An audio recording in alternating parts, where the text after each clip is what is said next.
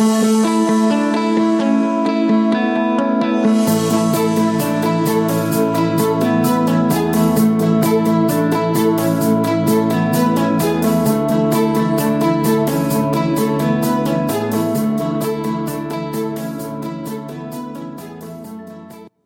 name is Erin Kenny. I am a registered dietitian, holistic cannabis practitioner, and master of nutrition science. Welcome to my podcast, Nutrition Rewired, where I share cutting edge, practical advice to improve your health and debunk myths to help you rewire the way you think about nutrition and wellness.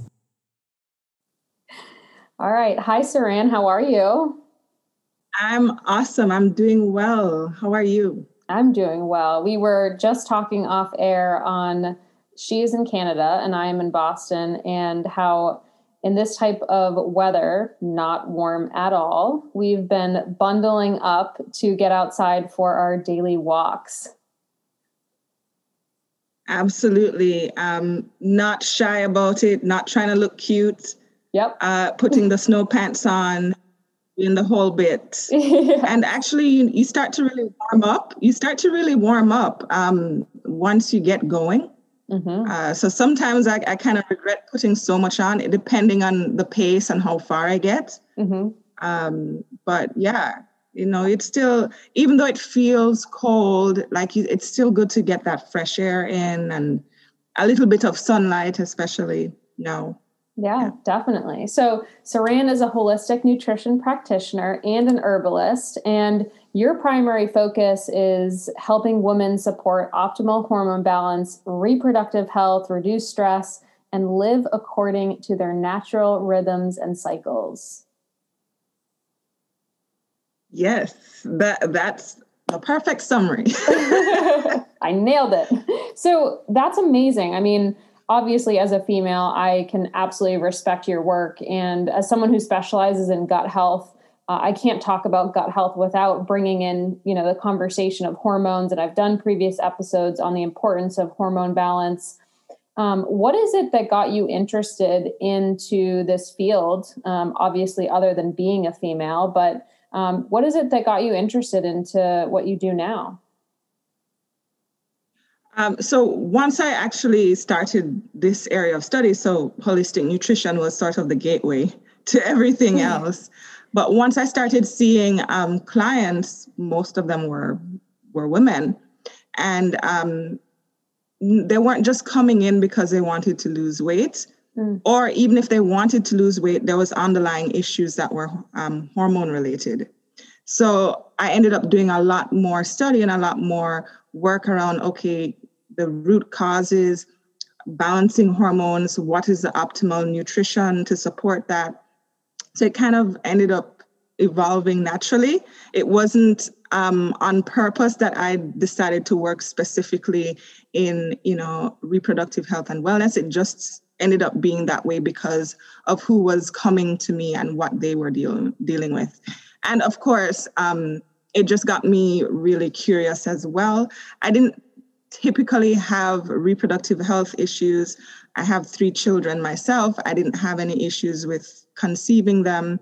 Um, yes, when I was younger, you know, you have menstrual cramps and, you know, my, my cycle was kind of heavy, but I didn't have any like overt issues. Mm. There were some shifts that I noticed once I got to my early 30s, though, which I think is really common with a lot of women. Mm. Um, something kind of happens around like 32, 33, 34. and, you know, you start to maybe notice some symptoms, right? Mm. So for me, that was um, just a little bit longer cycles, not extreme Mm. Um, but it didn't take too much for me to just adjust and everything come into balance. So when I tell people that, you know, I don't have cramps, they look at me funny, like, how? and I'm like, it's actually possible to have pain free periods. It's actually possible to not have like a really heavy flow. You just, you know, once you start to understand and know your body and know what you need to support that, then, you know, it can be a lot easier. Wow. Well, that's amazing. And I think it's so great that you've, you know, you've been meeting the needs of the people that are coming to you and seeking advice from you, which is amazing. And it's funny because I, whenever I talk to clients, I'll say, okay, and tell me about your menstrual cycle. And they'll say, oh, you know, it's fine. I, you know, I get my cramps and some headaches and PMS symptoms, stuff like that. But, you know, the usual. And I think it's, we've become so accustomed to considering that as being normal when, as you just mentioned, people don't realize that those things are usually a sign that there's something underlying, some root cause that needs to be addressed. And, you know, we'll definitely dive more into that today as we talk about um, polycystic ovarian syndrome, which it was funny. I did a poll last night and I said, you know, what are some things that you guys want to like questions that you have? I'm doing an episode on this tomorrow. And my boyfriend says, "What's what's POCS?" And so, so, I, so I said, "That's a great place to start. um, let's start with what is it? What is polycystic ovarian syndrome?" So I'll let you take this one. So the name doesn't necessarily um, indicate what it is. It's actually quite complex. Um, usually diagnosed by looking at you know different symptoms, but within that there's different types of um, PCOS. So some people will have cystic ovaries, meaning that they have multiple follicles um, that are not maturing all the way. That there's not one dominant uh, follicle. Um, but then there's also inflammatory uh, PCOS, which is associated with insulin resistance. Mm. Um, and then there is adrenal PCOS. So typically, folks might have higher androgens. Um, and with adrenal PCOS, DHEA specifically is elevated, mm. um, and not necessarily the other androgens like testosterone. Um, and then you have post pill PCOS. So if you're on the um, birth control pill for a long time, then it you know you can develop those symptoms. But typically, it is um, you know if you're having irregular cycles, so very long um, cycles, mm-hmm. you're not ovulating. That's basically one of the hallmarks um, of PCOS. And again, and as mentioned before, elevated androgens so male hormones, um, you know, sometimes that looks like um, excessive facial hair or body hair. Um, you know, there's there's a lot of different factors there when trying to determine what that is. Um, so typically, a, a, a, person might go to their doctor who is not ovulating and saying, "I don't know what's wrong," and then they'll start to do that investigative work. They'll do the blood panels to check check the androgens, check your blood sugar, and and sort of go from there. Yeah, there's a lot of nuance, I feel, to the diagnosis of this. And as you just went through, there's different kinds. And I think every doctor might have their own approach to how they diagnose it or what their criteria is for giving you the diagnosis. Because I can personally speak to my own experience. Um, I had hypothalamic amenorrhea and so I did have cysts on the ovaries at one point, and um, they diagnosed me with PCOS, but it was really hypothalamic amenorrhea. So it there's so many clients who come to me who will say, you know, my client, I mean, my doctor diagnosed me with PCOS, and then I'll ask them, you know, well, did you have high androgens, or um, did you did they do an ultrasound? Did they find that you have cysts? And they'll say, well, no, I mean, they didn't do any of that. They just told me that because I'm not getting a regular period, I don't have it. So I think it, it becomes confusing as the the um, you know person who's sitting in the patient's seat where they they don't have the education to understand that, and they're like you just mentioned, there's so many different um, nuances to it. Well, and and that's that's one of the things too. So in that case, you know, when there's no cysts on the ovaries, there's, you know, blood sugar is normal. Um, then you then you look at the, you know, the an- androgens, right? Mm-hmm. Um, but typically, even if the it's it might be adrenal uh, PCOS, and so when it's adrenal PCOS, it's definitely linked to stress, mm. right? Because the HPA axis is involved with that. So um, the the DHEA is typically elevated while the other ones are maybe normal level, right? So with clients like that, you definitely want to, you know, look at the nervous system first but we'll go into yeah, yeah, what definitely. that might look like. Yeah.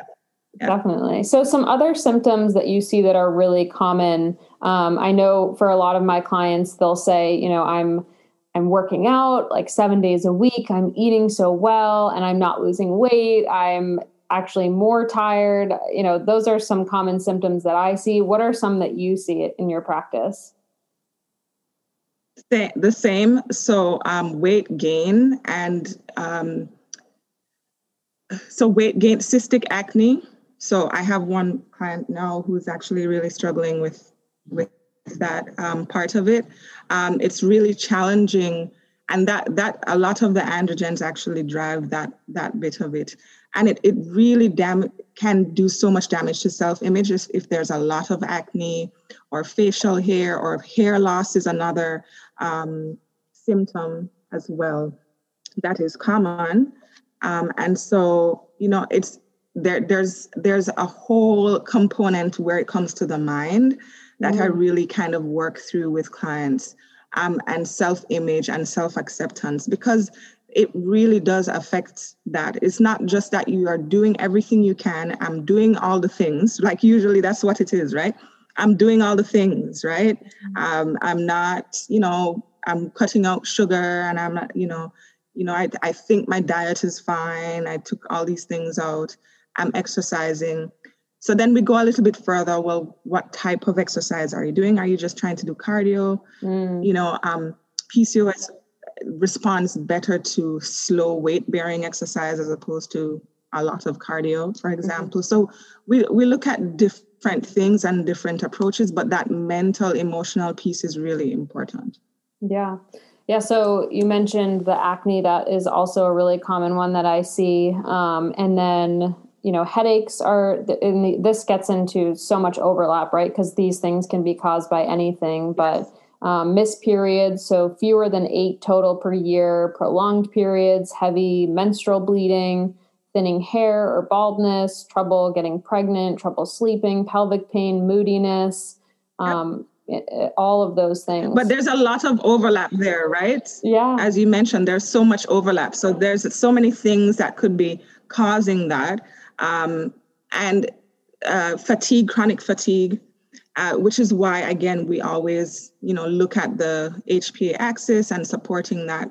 Um, and that actually really helps. I mean i've had clients who you know are able to get pregnant who you know the, the whole point that of them coming to me was I'm, i want to have a baby but my doctor says i have pcos what can i do?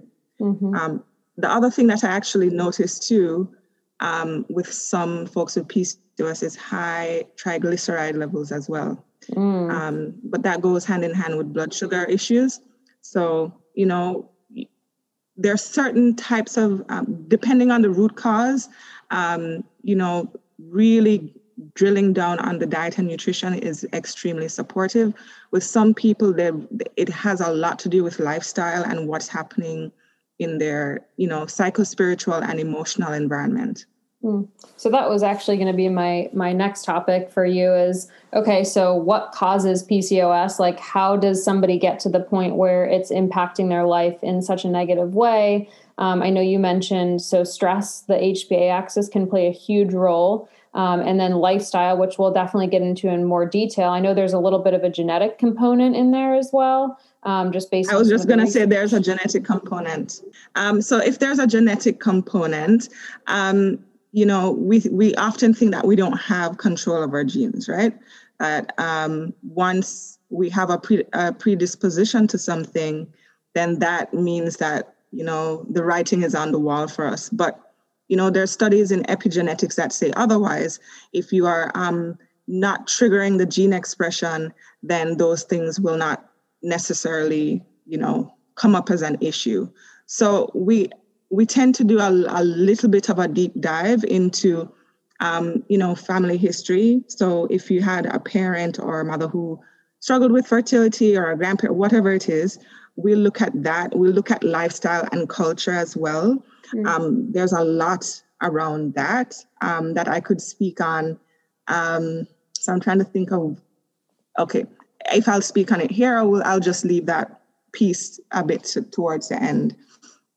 Um, and then lifestyle.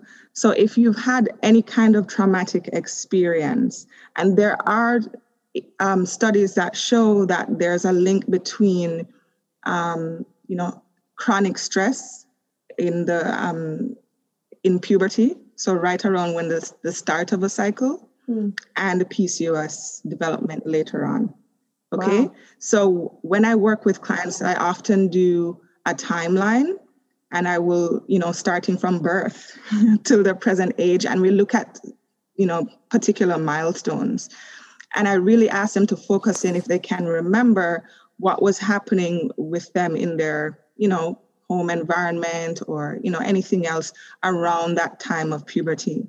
Um, and if they can recall anything, we, we kind of try to, you know, work with that and, and see how that is playing out um, a lot of those habits and your the thoughts around what it means to be um, to be feminine, if you will. I don't really want to. I'm not using it in in terms of being gender specific, but I mean just what it means to come into adulthood through that rite of passage, right? When you first start your period what were the feelings around that, right?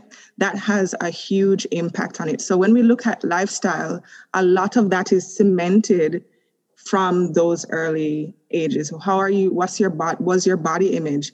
Were you was weight always a struggle? That's I can almost guarantee that a lot of um, folks who have um, issues with PCOS, there was a lot of self-image issues early on in puberty. So mm. really dealing with that um, aspect is, of it is really important. And that's interesting too, because uh, some of the research that I was looking at prior to this that was more specific to something else and completely, but uh, there was a lot of discussion about you know eating disorders and the link between disordered eating and you know some studies showing that normalizing eating patterns you know patients who had bulimia or binge eating disorder um, ways that they can improve um, cysts and things like that and th- those those populations being more vulnerable so it, that it ties right into what you were just saying absolutely so here's another interesting one mm. that i've observed is um, the relationship between being and doing. So sometimes clients who have very um, high stress jobs or even jobs that are, are very masculine dominated like engineering or you know something like that. And they have they're used to being in a particular energy and they need it actually to you know to be able to do the jobs that they're doing. Um, sometimes there there's that imbalance that happens too that reflects in their hor- in the hormones. Wow. So um, really i focus a lot on um, you know cultivating a different energy or creating that balance in that energy um, emotionally and spiritually as well because especially if they're looking at um, becoming pregnant I, you know, we talk about what it is to nurture something, um, to be receptive, compassionate, and you know, developing those self-compassion, especially.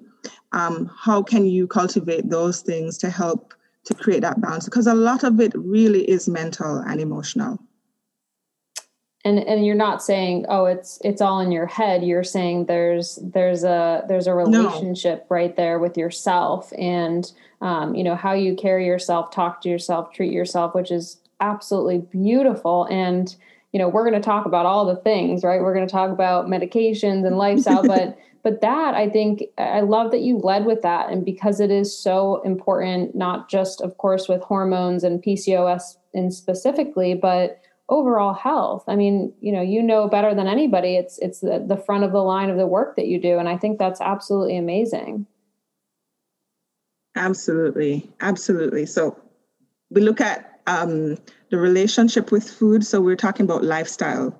Mm-hmm. right so we're looking we're looking at relationships with food there's sometimes disordered relationships with food um, or you know uh, you know, being chastised early on mm-hmm. um, in puberty around their relationship with food. So coming into balance with that um, and not being hard on yourself when you're making certain decisions, because that it's it's a bit of a cycle. I'm doing everything, I'm making all the changes, it's not working. Mm. So going back to the things that are comfortable, right? Provide the most comfort and you know su- sweets and you know chocolate and you know starchy foods those are all things that really provide some level of comfort but they also, if you have maybe insulin um, related PCOS, can exacerbate that. So we're looking at how can we remineralize the body? How can we find comfort in other ways? Um, you know, everybody has different coping mechanisms and really challenging, um, you know, folks to to find that that self-compassion piece as you, you go on this journey, because it's not just um, it's it's not overnight it's not an overnight process. And sometimes you think okay well i saw this person on social media and like you see their like weight loss pictures right? Yeah. Um they're like holding the jeans out and it's like oh well why can't i do that? Why why is that not happening for me? And it it takes a little bit more than that right? Um, and then it's like well um, should i just go on medication? Will that solve the problem and then I would, I, I always say, if your gas tank is on E and you have um, the light comes on, you don't just put black tape on it, right? Mm-hmm. Um, you you do what you need to um, you fill the tank essentially. So just because you can't see it doesn't mean it goes away. Mm-hmm. And sometimes that's that's what happens when we take the medication. You take the medication and everything is fine, but once you take that med- stop taking that medication, then you know the symptoms are right back.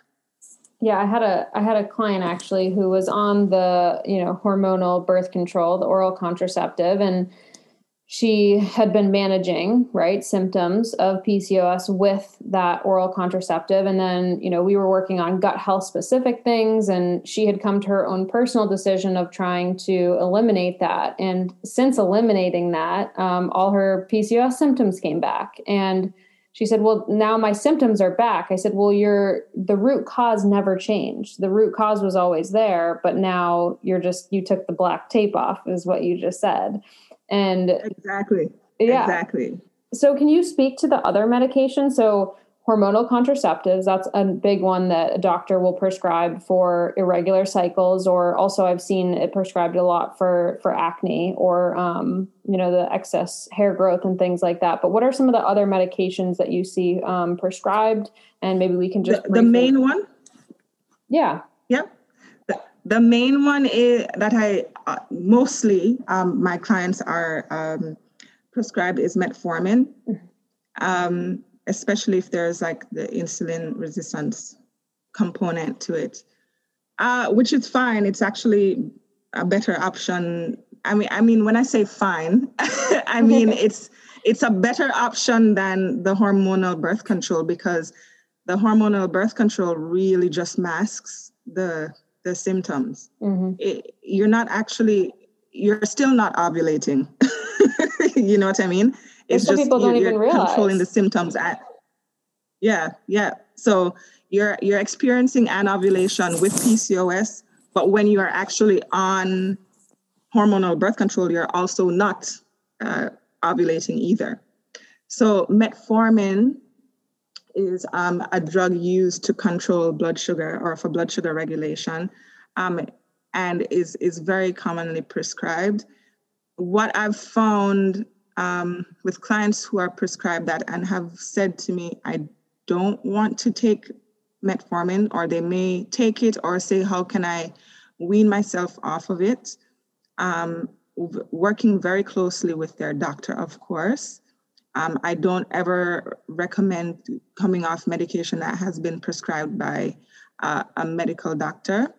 Um, you know, that's where um, dietary changes really um, come in. So once blood sugar levels are regulated or come into balance, so you know we're constantly monitoring blood sugar levels, and then we'll look at um, once they go to their doctor, and if the doctor says, okay, you, you seem stable now, um, you can consider to coming off of it. Um, then we look at herbal um, remedies that actually do the same or have the same effect as Garmin in terms of helping to support blood sugar levels. The thing is, though, I would, if you're prescribed a medication, I really highly recommend that you are talking to your doctor about a plan. So it's not just about going on going on the medication. It's like, well, what's the plan for me? Like, mm. how long, you know, am I going to be on this medication for?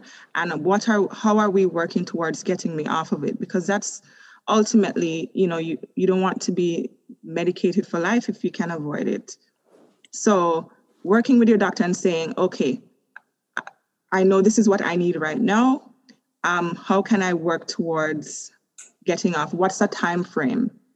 and what what criteria do I have to meet in order to be considered, you know, you know, able to to get off of it. Advocating for yourself and empowering your your healthcare decision to be able to say, okay, we're a team here. Work with your doctor. You know, create that plan and and have a, a set of actions that makes you feel really confident and um, hopeful as well. I think that can be really really nice when you feel hopeful about what the, the end point of that medication might look like, if any at all. Absolutely. And I think most of the time, metformin, metformin is prescribed when um, a person comes in and says they want to um, conceive, they're trying to get pregnant. Um, that's the drug typically that they'll say. Um, otherwise, it's very common for hormonal uh, birth control to be prescribed as well. So, what are your thoughts on um, yeah, what are your thoughts on um, myo-inositol, which um, I know there are different um, types of this, but I, have used it in my practice before, um, specifically with people who are looking to conceive um, and have had actually some pretty good success with it without the side effects. But is there anything that you use in your practice that you found to be really beneficial? Um, so because I I use a lot of herbal medicine, um, I look for herbs, um, spe- specifically bitter herbs, herbs that have an action on the liver. Okay. Um, and then um, Oregon grape root is an excellent one. Actually, there are studies on Oregon grape root um, and it's and comparing it to metformin and its effects. Um, so that it just depends on the client again um, because with herbs, you really have to study the constitution of the person, you know, other underlying factors, etc. Um, but definitely, I focus on bitter herbs, um, incorporating more bitter foods. That really helps to support um, the blood sugar regulation piece of it. But in, inositol, of course, that one um, I do have actually one client right now who takes that, mm-hmm. um, and that she finds very helpful. That's great. Yeah, I am. I'm definitely not an expert in herbals by any means. Um, so I'll have to have to get some more information from you and learn a little bit more about that. That's a. I believe in the practice of them, and I think that they can be incredibly powerful, as you know. Um, but that's the main one that I will use with clients. Um, and just for the listeners, berberine is also another one. Sorry, okay. Berberine is also another. Um, it's it's a constituent of of of herbs mm-hmm. um, that you that actually has a really um, it's very potent actually and and works quite well. It's in a lot of formulas um, for blood sugar regulation um, and hormone balance. So, and it's actually quite commonly used for PCOS as well. Excellent. Thank you for that. Yeah. And I just wanted yeah. to make clear for the listeners that um, when I was saying that it's myo-inositol versus the there's a D-chiro-inositol, which the D-chiro one improves the insulin sensitivity of non-ovarian tissues, while the myo-inositol specifically targets the ovaries. So it's important that you, as a consumer, make the differentiation and don't just go on Amazon and get yourself a, a supplement off the dark web. Um, you want to work with a professional and make sure that you're getting the right thing. So absolutely, you, you mentioned, uh, you know, the insulin resistant form of PCOS. Now, I'm picturing the typical scenario is you're diagnosed with PCOS. You don't know anything about it, you don't know what maybe the root cause is. You go to Google, and there's all this talk about managing blood sugar and watching out for sugar and starchy carbohydrates. And so I think a lot of the first reaction is okay, so I have to cut out carbohydrates. Um, and then you'll see like exercise. So then they say, okay, and I have to exercise. And those things two together, I mean, hello, that's like a storm for stress on the body, right? So absolutely. So what what what would you say to somebody who came to you and said, okay, I just read that I have to go low carb. I need to start working out more um, you know, treat me like one of your clients. What would you say to them in, in a obviously very broad term to kind of help educate the listener? okay. So um, I typically um, start again with a psychospiritual emotional piece because I feel like that sets the foundation, mm-hmm. right? Um, and we go through um, quite a few exercises to help support that. Then the next step would be looking at a diet. So maybe doing a diet diary, not making drastic um, changes all at once, because, like you mentioned, that will really add to the stress. So making very simple changes at first while we work on this the psychospiritual emotional piece. So that is like simple changes. Um, so if if there's a lot of sugar uh, processed foods you know saying how can we um, reduce that in the beginning? Can you cook more foods? Because some people don't even cook right? Um, their own meals so really starting there what foods do you like what what vegetables are you are tolerable to you what do you not just kind of you know, going on the internet, like you said, and taking a diet plan off because that might not work. You might not like broccoli or mm. cauliflower. So, what are the ones that you like that you can incorporate and you will eat happily? Mm-hmm. So, it's again c- cultivating a different relationship with with food, right? Mm. So, once you can make those small changes, then we can go do something a little bit more, right? So, we can look at what the plate composition looks like. Mm. Um, you know, can we sw- make a switch? Well, if you're used to eating a lot of white rice, for example, can we switch to a whole grain? Which ones do you like? Really experimenting, really playing around. So not just the, the diagnosis is sort of like the back of the mind, mm. right? And really looking at cultivating better relationships with food and you know educating about what what is in the food what nutrients are important of course, there's certain supplements that I, I typically um, like to suggest right off the bat if they're not taking any. So a B complex um, for sure, mm-hmm. magnesium, zinc, um, you know, just ones like that to really support the body. And depending on what's happening, you know, a digestive enzyme, probiotic, um, but again, not going too crazy with all the supplements in the beginning, just kind of gradually, um, you know, going in and, and seeing what is needed. Yeah, and a, a lot of the things you just mentioned too, it might sound like a lot to the listener, but those are things that you could find in a really good high quality multivitamin. Those are basic essentials. Those are things that your body needs that we we typically don't get a lot of things like you mentioned magnesium we don't get a lot of because of the depletion in our soil um, or just right. you know our typical food choices. So i think that's that's a really excellent approach.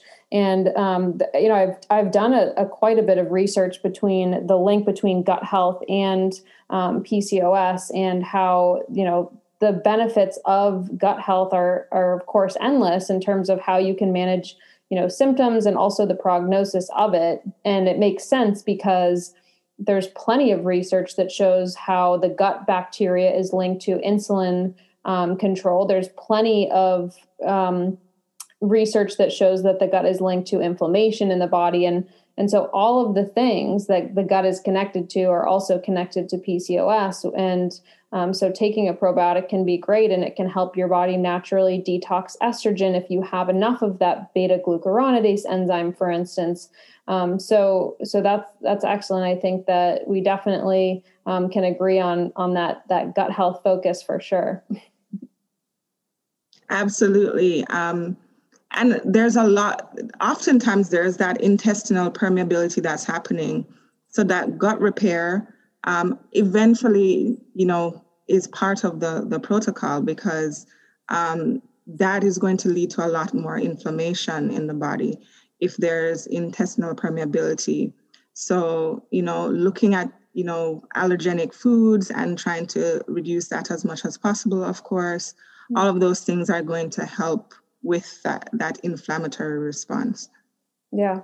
Yeah, there's a lot of um there's a lot of things on social media where people will say, you know, go gluten free and dairy free and I can personally say that I'm I'm not dogmatic. I don't have one diet that I prescribe to for my clients. Um, but but I think naturally when you start eating in a more balanced way and you start eating more whole foods, you naturally are eating less processed gluten products. You're eating less processed conventional dairy, and so you know we can get into the research we can dig all day and have conversations about it but at the, at the end of the day we know that a whole food balanced diet like you know mostly full of plants and plenty of protein from from all types of sources um, is supportive of decreasing inflammation balancing hormones improving mental health you know uh, the list goes on right? So we can get into the nitty gritty of Absolutely. you know is it gluten free is it lectin free is it you know vegan? It's it's a, a balanced whole food you know diet as much as possible and not demonizing foods. I love how you keep bringing into that aspect of that relation to that mental health aspect of it. You don't want to demonize these foods. That can add to stress. So uh, you know it's it's all about balance at the end of the day which isn't sexy. People don't like to hear that. They don't like to hear balance. Absolutely. And you know um it, it's so interesting too because we know that when we're in experiencing high levels of stress where our digestive our digestive systems are turned off so sometimes it's not even that you're necessarily allergic or having an um, allergic reaction to food or a sensitivity but because you're in a state of chronic stress you're actually not digesting well part right? of so sometimes i will find i've found that for myself personally, right? Um, digest things that I can eat when I'm not stressed um, are different than things I can eat when I am stressed. You know what I mean? My diet has to be really simple if I'm going through a stressful period. Mm-hmm. I can't, my body can't take a lot of different things. But if I'm pretty calm, relaxed, everything's going great, everything, like I, I can pretty much eat anything. Yeah. So that's a big part of it. It's so funny that you say that too, because I have this theory, um, because I can speak to that for sure. I will, I'll specifically, I have like FODMAPs, for instance, that are big triggers for me, like dried fruits and things like that. That if I'm in a stressful period, which is, you know, pretty frequent in my life right now, I think a lot of people are going through stressful times. Um, I definitely notice a direct impact with that. And so my theory is, you know, how people say, you know, they go to France or Italy if they're fortunate to do so, whatever, and they'll say, well, I ate gluten and dairy there and I didn't have any digestive issues. And it must be because the, the US is putting, you know, stuff in their food that's toxic. And, you know, I'm I have my issues with the food industry here, but could it also be that you were on vacation and you allowed yourself to eat bread because you were in Italy, which you knew you couldn't avoid doing because how could you go to Italy or France and say you didn't eat the pasta, the bread, the cheese? And could it have been that you were just more relaxed and you were on vacation? Absolutely. I totally, I, that's exactly it. That's yeah. exactly it.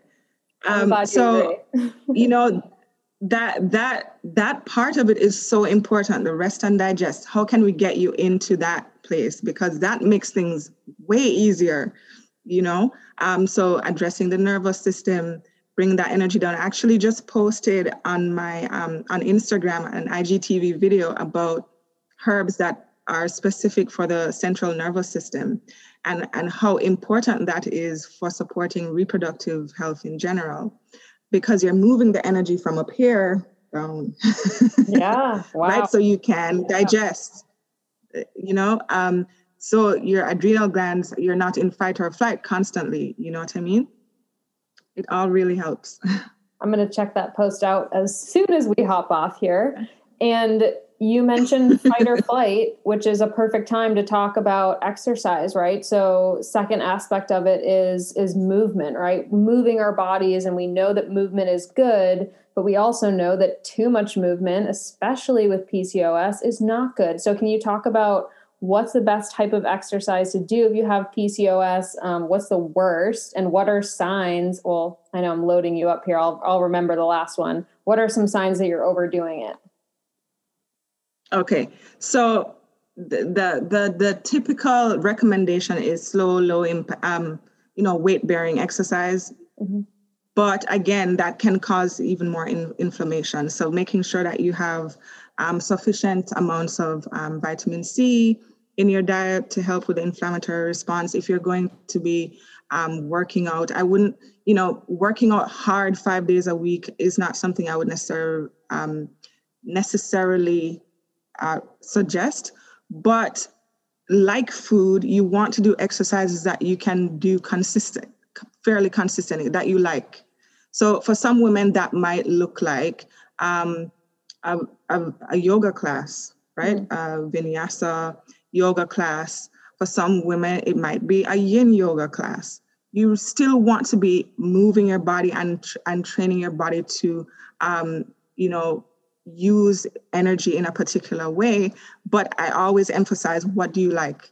Like if you're not a runner, like that's that's not going to be a thing. Now that you've got a, a PCOS di- diagnosis, you're not going to overnight become a runner, but what do you enjoy? So I have some clients who love Zumba, they love to dance, mm. and that form of exercise really is helpful because there's that mental connection as well. They're not doing it because they have PCOS, they're doing it because they, they like to dance and they know that it is supporting their their overall um, efforts, right, to heal. Um, sorry, I'm I'm trying to remember the, no, the question. I, I, I can help me. you with that too. But it's so funny. I'm thinking about anytime I've ever been to the gym and you look at the people in the Zumba class, right? And they're smiling, they're energized, like they're whipping their head yes. back and forth, like that you can just tell they feel good. And um, I recently started incorporating more dance into my physical activity. And man, is it it is empowering. Like you feel I mean, this is personally, but it just it speaks to, you know, I was smiling, I was laughing, I felt like just so good in my body after doing it. And I feel the same way when I do lift weights sometimes or do yoga sometimes. Like it is so important to tap into what gives you that feeling. Like you shouldn't wake up every day like, yes, I can't wait to get to the gym or do my Zumba class. Like sometimes it doesn't always feel great at first, but ultimately, to your point, you should be enjoying it. Um, so what is what Absolutely. is the, the, type of exercise you shouldn't be doing um, outside of just the mental component of it? Like what is going to be too stressful? So you mentioned, um, you know, you want to have some sort of like almost like weight bearing activity, but having too much inflammation. So going to the gym every single every single day a week, doing hard, high intensity interval workouts, yes, not that, ideal. That's exactly. Okay. That's exactly it. So you want some of some of that, but you really don't want to go to extreme of that because we're we're managing that inflammation in the body.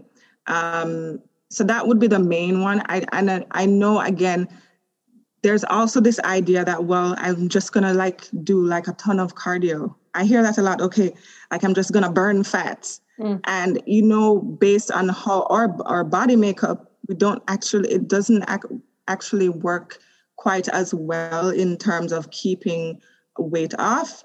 Um, so a lot of folks can get really obsessed with just being on the elliptical, right? Mm-hmm. or on the bicycle. All day long, yep. Right? Exactly. And and they're like, I'm not seeing any results. Your body needs a little bit more um, more of a balanced way of of movement. So even if you're doing cardio one day, you know, you're doing gentle, start start low, start slow, uh, work with a trainer if you can. Um, there's tons of trainers who actually um, work specifically with women with these issues mm. um, and know exactly the exercises that are are most appropriate. But again, it all comes back to what can you do consistently mm. and what do you love? Yeah, right? and because honestly, we want no, to most females shouldn't be doing high intensity activity every single day. I mean, especially with our hormone fluctuations and stuff like that, and and like you mentioned, the inflammation on the body to begin with. So, absolutely, absolutely. The other thing that I do, I always encourage is sweating, though. Mm. Um, sweating is key because of the detoxification process and the fact that you know there's typically a, a heavy toxic load mm. for folks with PCOS. So I always emphasize that if you can get into a sauna or you know if you're doing something that is really kind of allowing you to get your sweat on, that is really great. Um, it also helps with the acne as well because you're getting everything out through those pores um, I find that that a lot of clients say that that's quite helpful when I've made that recommendation. Excellent. So, so, for those of you who are in quarantine like us and you know can't maybe make it to your local sauna, you know, we were just talking about how when you go for a walk, put some extra layers on and you know get your sweat on and yep. it'll feel good, but of course hydrate on top of that make sure you're staying hydrated because if you're not properly hydrated you can't adequately detox naturally and sweat it out. So don't right. don't forget that little little hint if you're listening. That's actually a really big, a really big really big piece, right? It's uh, water is important for blood sugar. It's important for hormones and detoxing. And I tell people if if you leave digestion to, even and digestion, yeah, I tell people if you leave today and the only thing that you learned was to drink more water, you've just improved your health in at least 15 different ways. So, absolutely. Even like, uh, you know, I talk to clients about, um, you know, the digestive process and, you know, having enough hydrochloric acid to break down proteins. And I'm like, water is a component of that as well. So if you're not drinking enough water, you're you're really doing a disservice to your entire system. Excellent. Excellent. Wow, I could talk about this all day with you. You're you're a really fun guest to have on. Um, we'll have to do this again for sure. Oh, thank you. Um, so oh, talk- I'm having a great time. Good. Oh, I'm so glad. So, so diet. We talked about diet. Um, basic overview is you know a balanced diet, making sure you're getting the essentials. Um, balancing your blood sugar is key, which which is for everybody, right? We should all be focused on balancing our blood sugar for optimal hormone balance. You know, health in general. Um, we address the medications. We addressed um, certain herbals. We address lifestyle, which you mentioned. Um, now, what are what would be some things that you would suggest to clients who are um, really struggling with the stress part of it, um, or who you know maybe some exercises that you have found that have been really helpful for your clients? So uh, before I start, or at the start of every call with a client, mm. so they're all virtual now, um, but I always do a breath work exercise, uh, just to ground energy, always. Mm. Um, and I always start with on a scale of one to 10, how are you feeling? Um, and, you know, I try to, by the end of the call, hopefully they're at a different number than they started with if it was a low number. Mm. So we start with that exercise. Breath work is an incredibly um, useful, a useful tool. I love a lot of energy energy medicine um, tools, so Reiki, um, anything like that that can really help to move energy through the body. Meditation, um, mindfulness, um, even incorporating that in into you know how they eat. So having a mindful moment when they're eating. Um, my favorite exercise is the the Craisin or the raisin one. I don't know if you know that one. Yeah. Have you ever heard of that yet? Yeah. So I always do that one with them just to, you know, because we do so many things while we're just, you know, we're eating, while we're distracted, you know, watching TV, you know, on our devices. So all of those things really help to bring um, the nervous system down back into balance. Um, and so, what Saron is talking ones. about, for those who aren't familiar about the Craisin exercise, and correct me if I'm wrong, um, I've done it with yeah. chocolate before.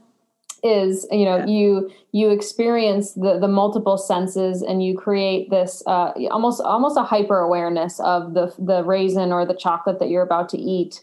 Um, you notice everything about it. You put it on the tongue you move it around you notice the textures the taste things like that.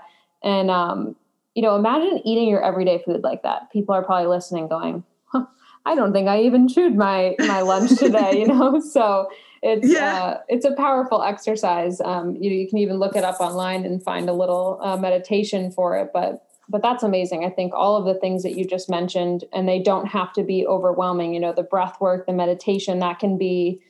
I, you know, said to a client today, you know, what about meditation? She said, well, I just I feel like it's so hard to you know get yourself to completely shut off that's not what meditation is. Meditation is, that's, is it's not. It's not. It's about being able to bring yourself back or just being able to acknowledge that you're stressed or that you're feeling or to be able to take two deep breaths that you maybe wouldn't have taken. So we have to let go of what what relaxation, what meditation, what yoga, what all of the things should look like and just say I am my own individual person, what feels good and what feels right for me. Yeah, and I think too. So there's there's a couple of things to consider too. So, um, I'm I'm very fascinated with polyvagal theory, mm. and I really incorporate that a lot in my practice as well. So it depends on the client. If the person is tends to be, um, you know, in a hyper aroused state a lot, so more on the anxiety state, then you want to bring them down. But if they're more on a um, depressed state, you want to bring them up. Mm. So sometimes meditation is more challenging if you're in a depressed state mm. as opposed to if you're in a hyper aroused state, right? So if you tend to have a busy mind, then absolutely that's going to work more for you. Whereas someone who is more in a depressed or shut down state, you know, I give the example of the zebra in um, in nature, right? Like when they're they've been chased by a tiger or something, they and they get away, they kind of do this like shake, right? They shake yeah. their whole body very vigorously, just to kind of get the the energy out, right? So sometimes more movement and then relaxation is is um, works better than just in that kind of like i'm going to go into zen mode it's mm. sometimes harder for some people so it just depends right? Where your your your set point is. That makes complete sense. That's an excellent point. Now is there anything that you feel like we're missing um, in terms of this episode and like for what the listener could have before we give the main three takeaways? Uh, i think we've covered quite a bit. Um, the only thing I would speak to is energy, right? Mm-hmm. Um, and, and I work with energy a lot. I, I observe um, clients, what their their makeup is, um, their general energy, um, and work on cultivating the feminine.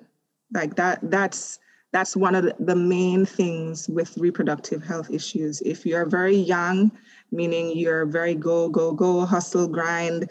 Um, over tend to be an overachiever, type A personalities. PCOS, um, folks with PCOS tend to have, uh, you know, a type A personality. Mm. You know, in my like in my observation. um, right. So how can you um, how can you move shift that energy into something a little bit um, more receptive and maybe putting some things down. Mm. Um, what if you weren't such a perfectionist? What would your life look like? Would you be would it be okay? Would you still be okay? Would you still be you? Mm. um, working on that bit of it is is so important. Yeah. so that that's the only thing i would would really add is um, if you're struggling with that as you know in your life in your the way that you interact with people because the thing is pcos is not just affecting your physical body you know your sense of self especially if it comes with a lot of these other external you know symptoms right like acne and you know excessive hair growth etc but it's also affecting your relationship with other people mm. right um, and so really coming back into balance with yourself with with these two energies within you um, will really help have that reflect in your outer world as well. It, it actually is life changing.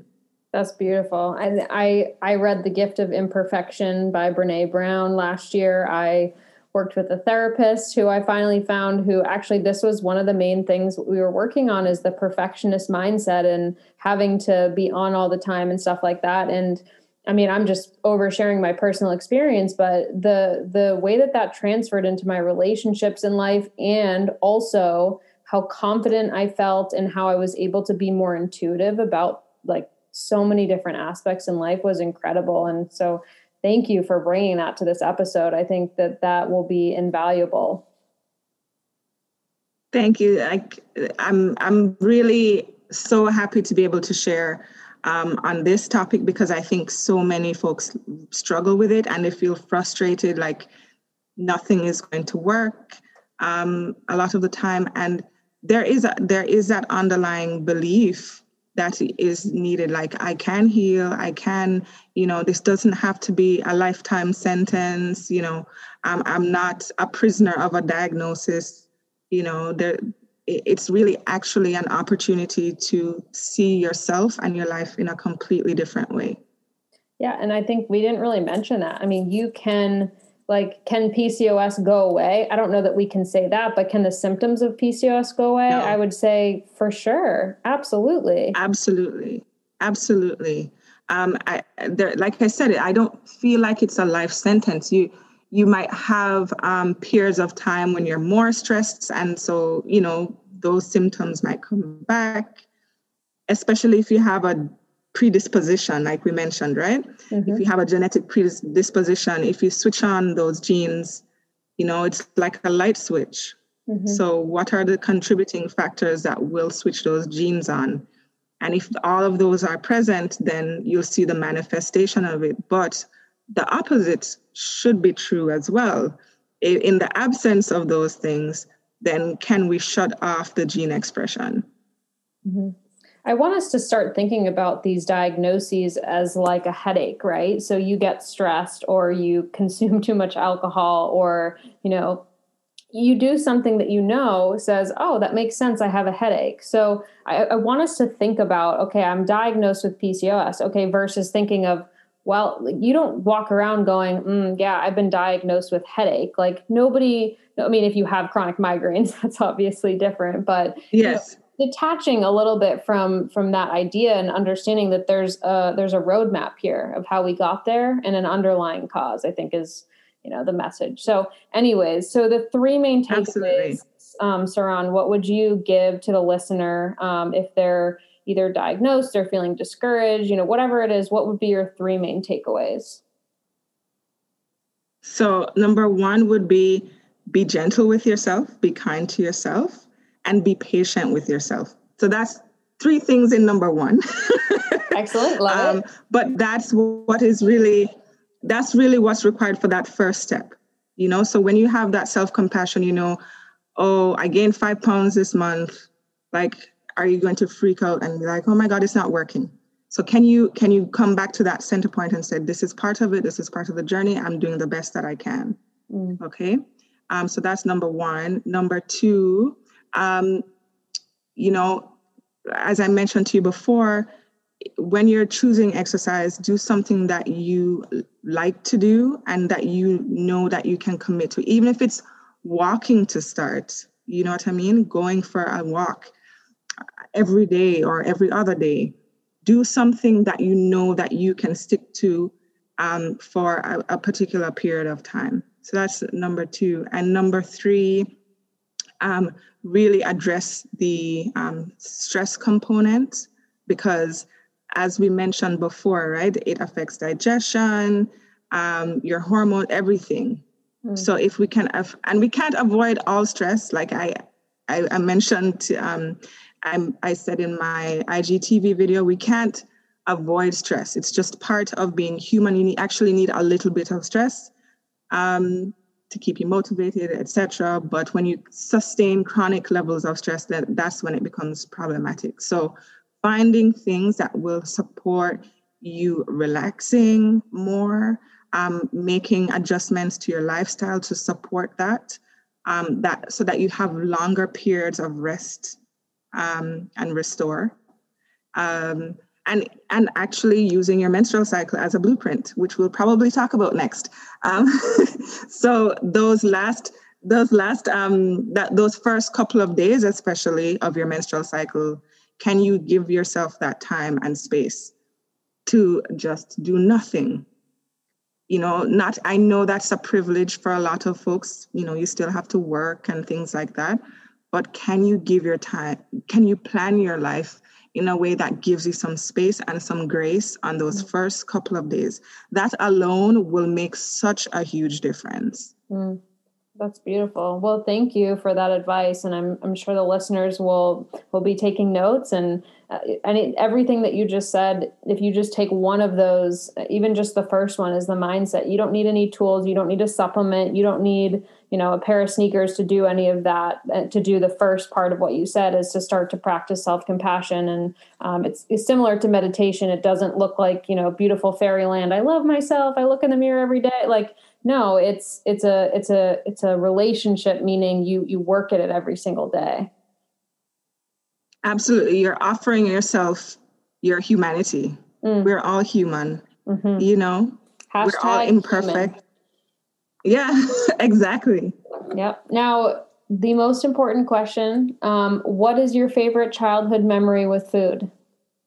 Oh oh, there's so many. I'm from Jamaica. This is like a very loaded question. I'm sorry, but I'm going to make you choose, I guess, first one that comes to mind, if you could. Oh, my goodness. Okay. So, everybody, if you're from Jamaica, you'll know what I'm talking about. Hellshire fish, fish from Hellshire Beach. You know, like on a Sunday when mm. you're young and even when you're old, you go to the beach and you go to Aunt May's. There's all these little shacks on the beach, and they all have virtually the same menu, but you pick your favorite one. Mm. You pick your favorite little shack, and you have escovitch fish. You have bami, which is like cassava, like a oh, cassava cake, right? Um, oh, it's so good. Like I can't go to Jamaica and not go there.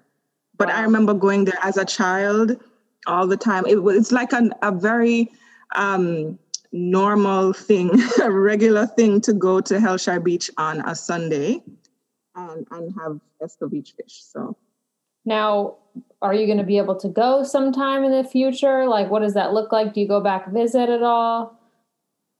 Well, the pandemic is making things hard, but usually I go back every year. Okay. So last year I was there er, before the pandemic. I was there in January um, doing a workshop. Um, and so that was the last time I was able to travel there. But my parents are still there. My oh. grandma is there. So, you know, That's I still have family. Oh, well, yeah. good. I, I look forward to you getting there so you can be with your family and experience that. And you mentioned, um, you know, a course. So tell us about your course. Um, where can people find you? Uh, yeah, where where can people find you? So I have a, a, virtual course called Inner Seasons, a blueprint for honoring your body, and it's based on the four phases of the menstrual cycle. So I go through each phase as a season. So there's um, an, a natural correspondence there. And we look at how to manage your energy through the cycle. We look at nutrition through the cycle. So, what's great for the follicular phase, what you want to focus on in the luteal phase of your cycle or your premenstrual phase, how to manage um, PMS. Um, I also go into the herbs that support each um, each each phase, the supplements, the the nutrients, etc., and really creating a map for your life using this. So you know that you are your you know serotonin and estrogen rise towards the mid cycle how are you going to use that energy? You have all this creative um, potential and creative creativity bubbling up um, and then what to do with those more challenging emotions that come in the premenstrual phase. Mm. and and really the course is designed to help you not pathologize your menstrual cycle. Because i think there's a lot of built-in shame around it. There's a lot of like it's a, a nuisance. I really hate this thing. I hear that a lot.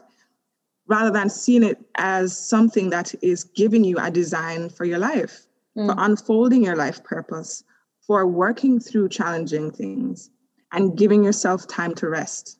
So mm. we got three weeks of like energy and then seven days, seven days of, you know, not as much energy. If you actually honor that cycle, then you will find that, you know, other things in your life will start to balance out. So mm. the course is really about learning that body awareness, learning how to nourish yourself, and and and practicing that self-compassion piece that I mentioned before. So the the course actually starts on February 28th. Okay. Um, the web the website is www.learnwithsaran.com, and um, it's a quite dynamic. So I all the things I mentioned are in there, but I also touch on lunar cycles mm. and you know feminine feminine energy and even in astrology and how all of that sort of ties in and can help to round out um, a whole a whole person you know so beautiful that's, that's a little bit about it yeah Excellent. Well, thank you, Saran. And I look forward to checking it out myself and uh, look forward to what I assume was your formal exception to my invitation to come back on at some point um, to discuss some more. Yes, topics. I would love to. That would be great. Well, I would love to. So much for thank you so time. much. It's been a great conversation, and you've been incredibly informative. And I hope everybody enjoyed the episode. And um, I hope you have a wonderful rest of your day. Okay, thank you. Oh, and I forgot to mention um, on Instagram. Yes. Um, I'm at well, wellness underscore by underscore Saran. Excellent. That's where Saran. you can find me on IG. I'm gonna go follow you right now. I can't believe I wasn't already. Oh. Thank you. All right, Saran. I'll talk to you soon. Okay, talk to you soon. I hope you guys enjoyed today's episode. PCOS is a really important topic as I'm seeing it becoming more prevalent among my female clients. And if you are interested in working one on one with me to get to the root cause of why you aren't reaching your health goals, you can go to nutritionrewired.com. You can also find my book, Rewire Your Gut, which is an excellent resource for anybody who's looking to improve their health. I've had such great feedback from this book from improved digestion to cleared up skin conditions, reduced cravings, and overall just incorporating more fun and delicious recipes that are gut friendly into people's diets. So, thanks for tuning in, and as always, don't forget to share the health.